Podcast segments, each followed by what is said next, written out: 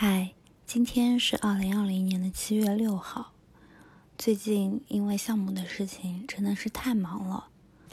而且感觉越来越强烈的是，在这份工作中，我不知道我自己的提升是什么，反倒我觉得更多的是停滞不前，以及消耗自己的时间和生命去做一些我本来就会以及扯皮的事情。这让我觉得非常的沮丧，因为我觉得一份好的工作其实是需要让人成长的。所以，当我发现我完全没有可以成长的时间和空间以后，我开始思考是否真的要继续做这一块的内容。在思考再三之后，提出了换一个项目组，并且并不想担任项目负责人的角色。在调整完项目以后，我发现一个很神奇的现象：当我有一个明确的任务以及明确的目标，而且我能知道自己做什么的时候，我更能集中注意力，而且更好的分配时间。同时，我也愿意去把事情做好，因为这件事情是肉眼可见的、非常明确的，而不像之前做项目负责人的时候。需要的是一直重复不断的去沟通，很多事情这今天决定了，可能过两天就又被推翻了，所以特别没有成就感，并且由于领导还是比较喜欢自己去把控整个项目的进展，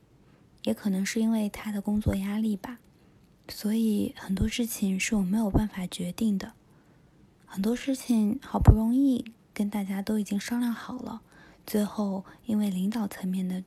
判断和决定，又要重新推翻重来，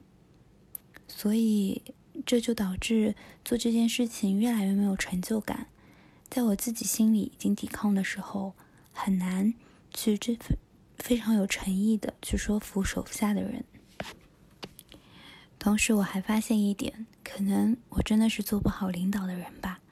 因为国内的领导都是向上汇报，只对楼只对上层负责，所以他们不会顾及员工是怎么样的。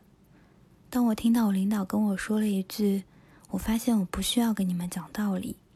因为没有什么好道理可讲的。”那个时候真的会有一些觉得心寒吧，因为不考虑员工的领导，总有一天会被推翻的吧。我可能更喜欢的是一个，